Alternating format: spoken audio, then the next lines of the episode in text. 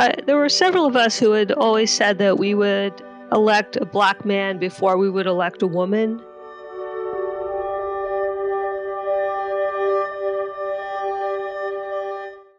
It drives wives wicked. It makes such a golden brown pot. It must be lots of fun to be a mother. I've got something to apologize for. I wore my good suit because it was plain and neat. Afraid of not knowing what is proper? This yellow fluffo. Hi, I'm Susan Osman, and this is Been There, Done That, a show about women who are shaping our world. They're not just striving, but thriving. Experienced, smart women who are redefining what it means to be a woman in the workplace. You know I can't work without a good breakfast. All right, class, stop typing, please. All right, class, stop typing, please. This week, I talked to one of these women, Ann Davlin, who has been a Chief Strategy Officer, policymaker, involved with entrepreneurial climate startups, as well as former advisor to Hillary Clinton and Al Gore. And she joins me now. Hi, Ann. Hello, Susan. Very nice to have you on the show. Now, when you were a little girl, what did you dream of becoming? Um, I wanted to run an art gallery, um, but I also wanted to work at the Art Institute in Chicago. Um, I was so uh, caught up in that whole notion that I actually went to a college that had a internship at the Prado because I thought that was a good place to start.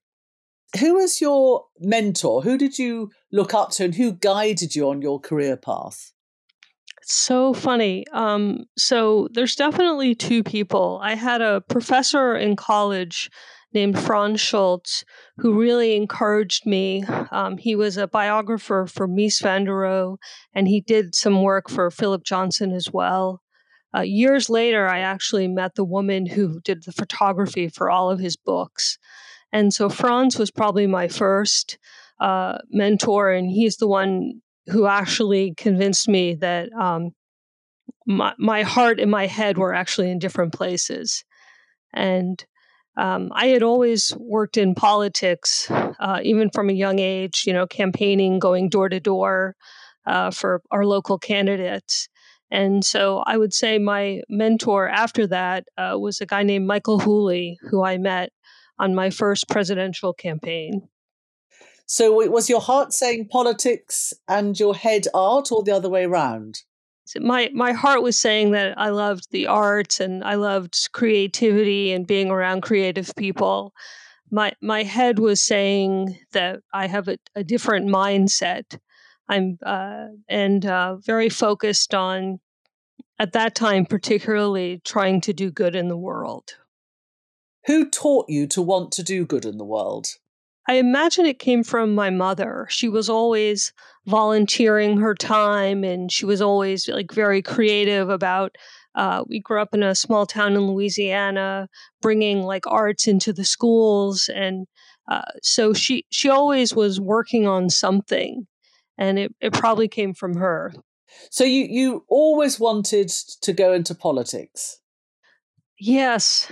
I mean, from a very young age, I've always been involved in, yeah, I mean, school elections uh, are for our, um, absolutely always for, I'm sort of going through it in my head for, we had city council elections I got involved in, congressional. Um, I actually almost flunked out of college because I was working full time on the Dukakis campaign. Oh, really? Um, you know, cut to the end, we lost. Um, but um, yeah, I, I always had that uh, that bug. So you you've seen a few a few politicians in your time. Who who do you admire the most? So so it's a complicated question because it's definitely something that changes over time. Um, I had the utmost respect for John McCain, uh, and when he ran against uh, uh, George W. Bush for president, uh, he was very much my candidate, even though I'm a partisan Democrat. Um, I lost a little bit of faith in him in a while, and then uh, I had it again. Um, Tip O'Neill, uh, actually, uh, um, Rosa DeLauro, um, she went from Emily's list to, she actually coincidentally is my congresswoman now there's a lot, um, and it isn't just the elected members. I mean, there are incredible people behind the scenes. Uh, a woman named Amy Pritchard, whose you know day job is uh, doing mail, direct mail, but is having a huge impact in in Rwanda right now. So it, it kind of runs the gamut. And you yourself weren't tempted to go into politics, you you know, directly.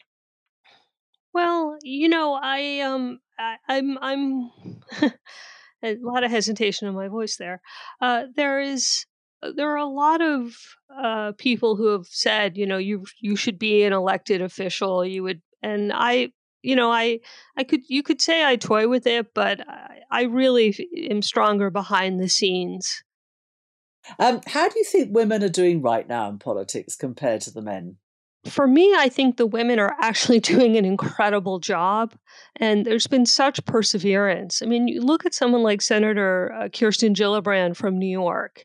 And during the height of the Bush administration, she'd organized a group where bipartisan women would get together every week and do whatever they might go um, they might go bowling they might just go drink you know go out and have cocktails and that just created so a lot of what you actually saw get done in that time period was because of this group that uh, Kirsten or Senator Gillibrand and and the and others uh, pulled together.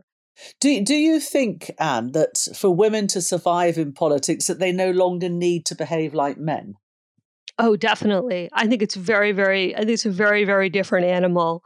Um, women can be women because women because there are enough women who now are voting their conscience when they go in the the booth they're voting for who they want and i they see the if women are acting insincere they see that.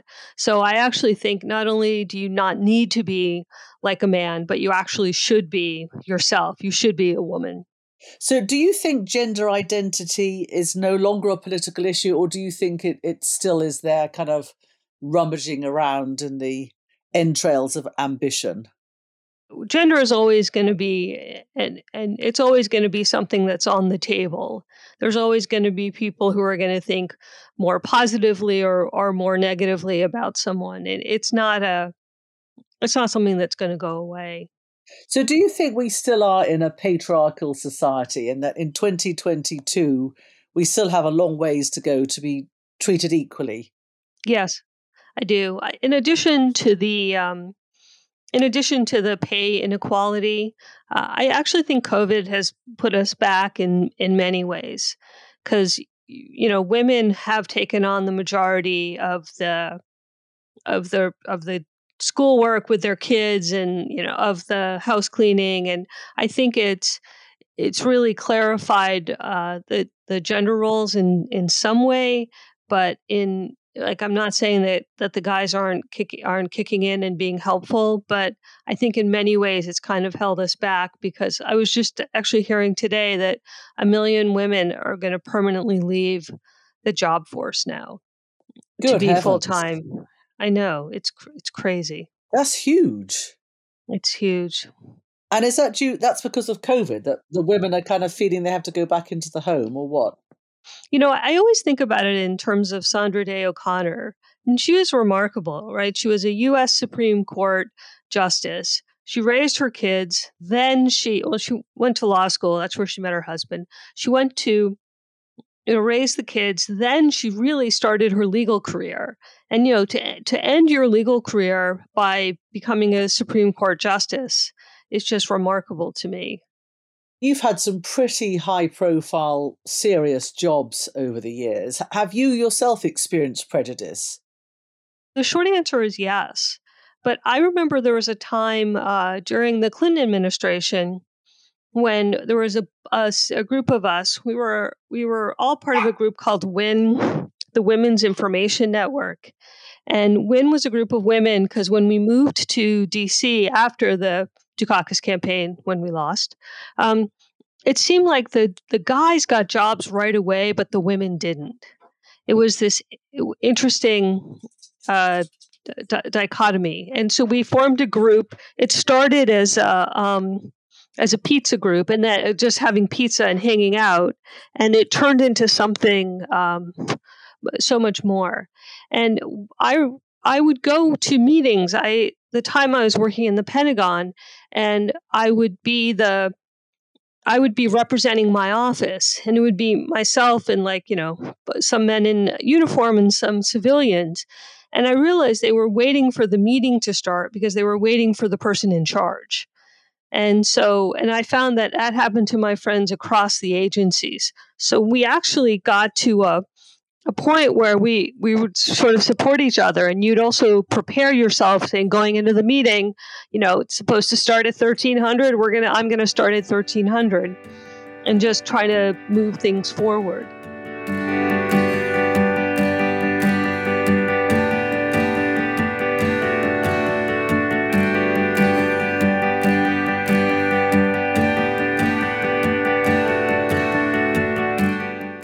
You were former advisor to Hillary Clinton, who's probably the most famous woman on earth apart from the British Queen Elizabeth. Um, what was she like? And can you tell us any anecdotes about your time working with her?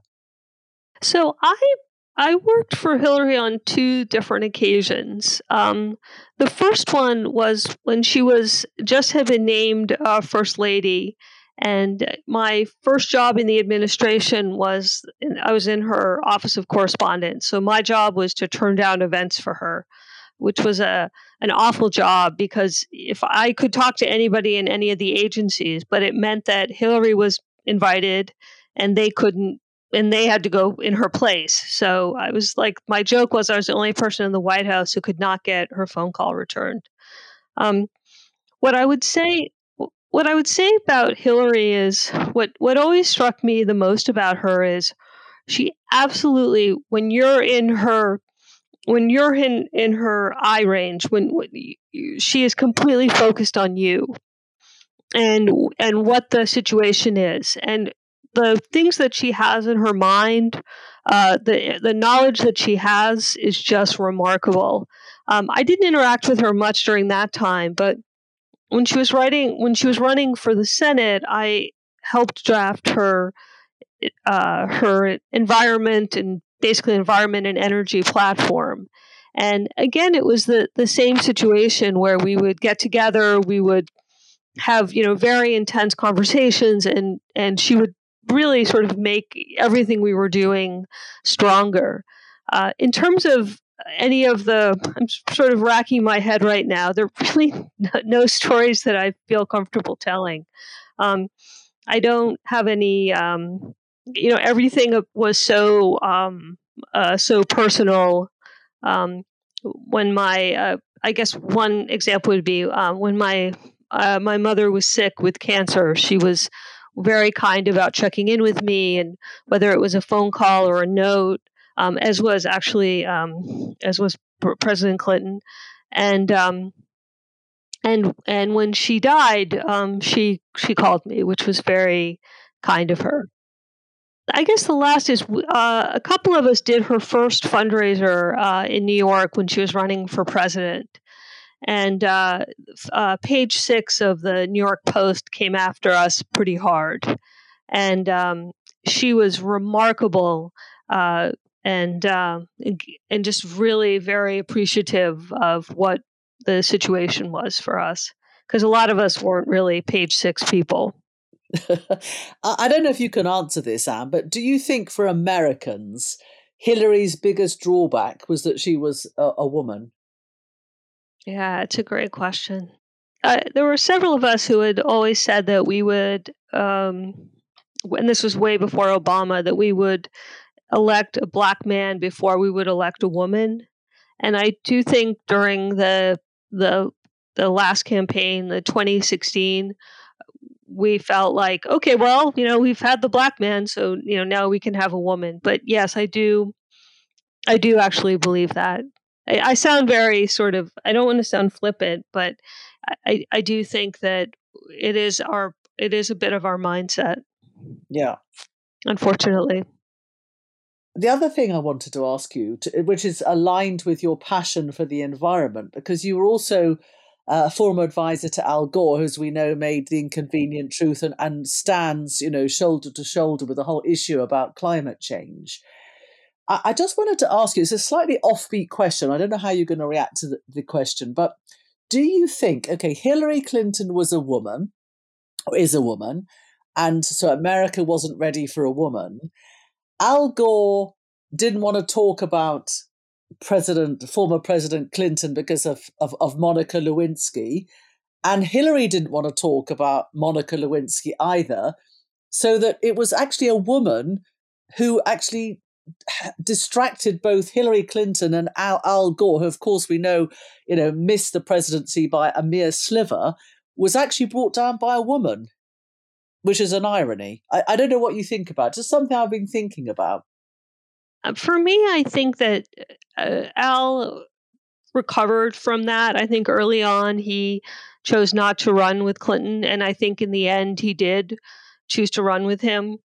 I think there were other factors that uh, that were holding him back more than the, the, you know his morality clause, if you will. Right.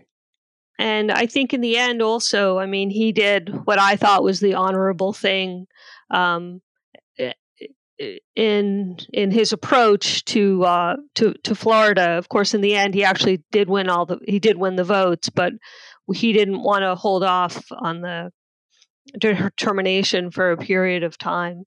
Um, I do think, though, to your point, that the whole the way that we handle the Monica Lewinsky scandal as a country, as the world, um, is unfortunate. That we put all that pressure on a 22 yeah. year old woman and yeah. not the president of the United States. So I, I do actually take issue with that as a larger issue, but not.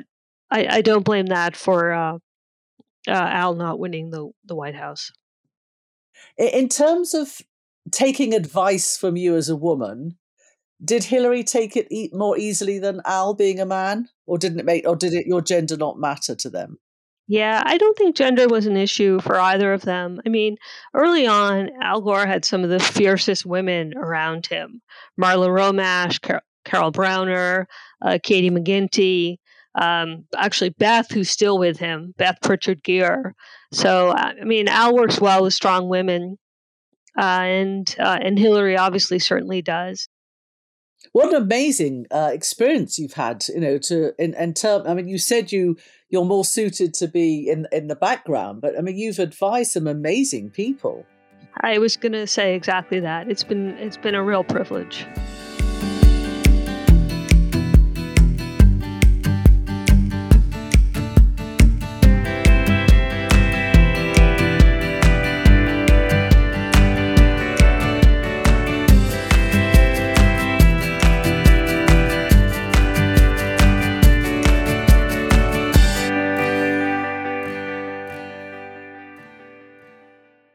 And I, I, know your passion is the environment. Tell us a, a, little bit about where that started and, and where you hope to go with it, because I know you really care about the climate.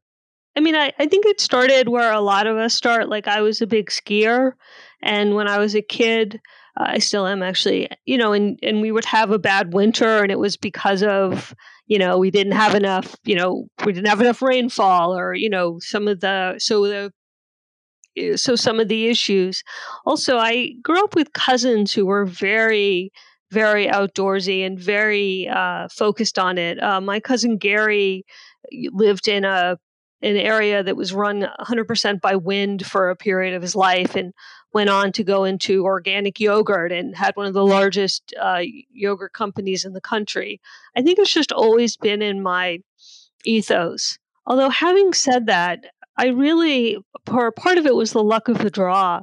When I moved to DC, I ran into a person who I'd known um, from the from the caucus campaign, and Al Gore was hiring a legislative assistant uh, to do um, a climate policy. Well, he was putting on a, a environmental conference, and so it seemed to be the perfect mix for me of international relations, which was where I thought I'd go after I'd given up on on art and and climate. So I just got very very lucky, and that really launched me.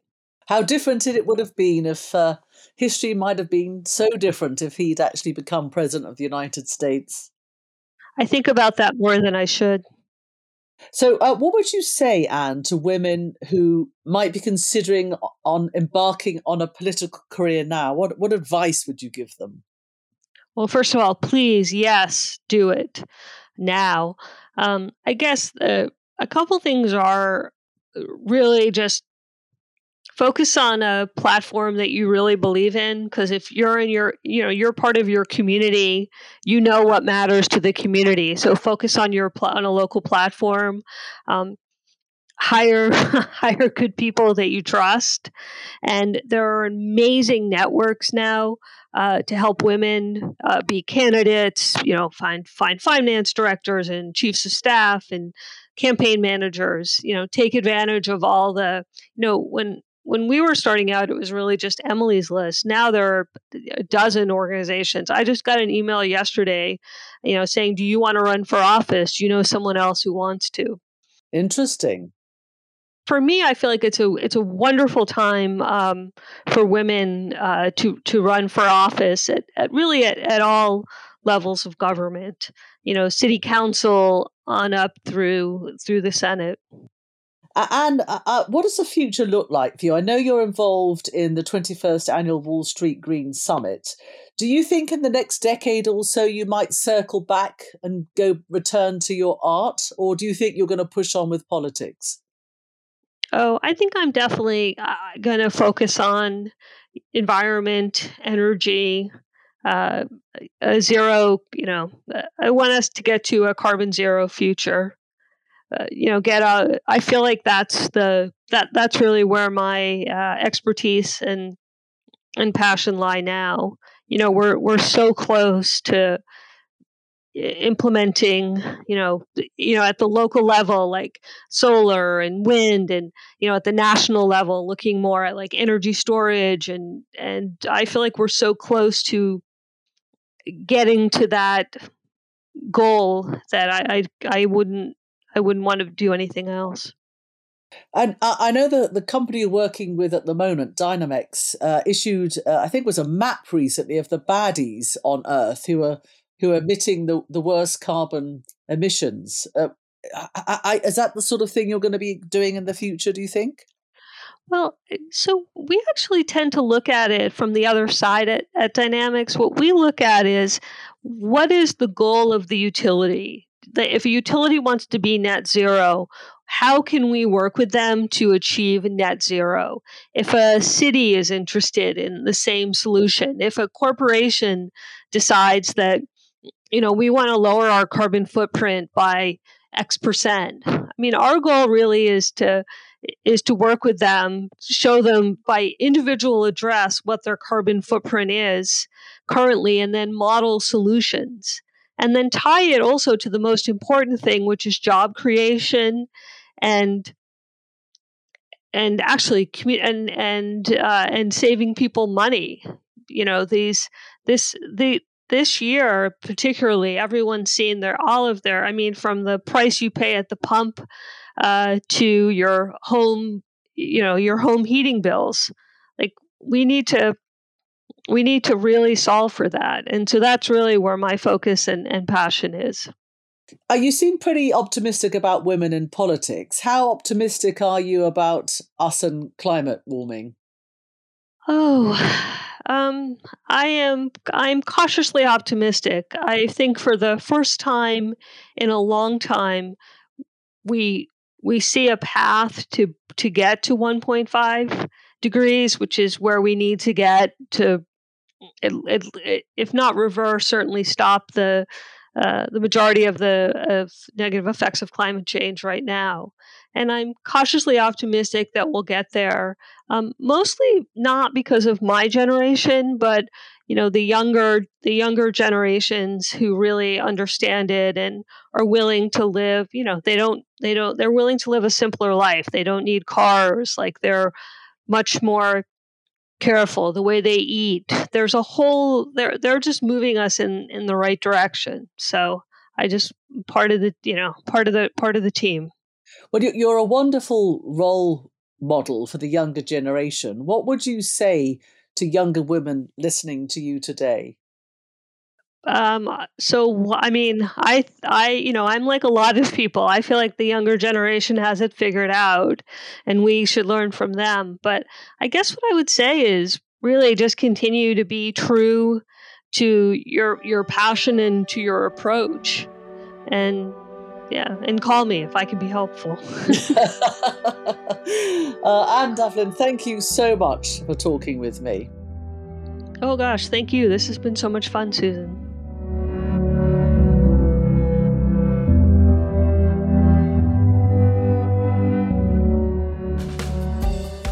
Thank you for listening to Been There, Done That with me, Susan Osman.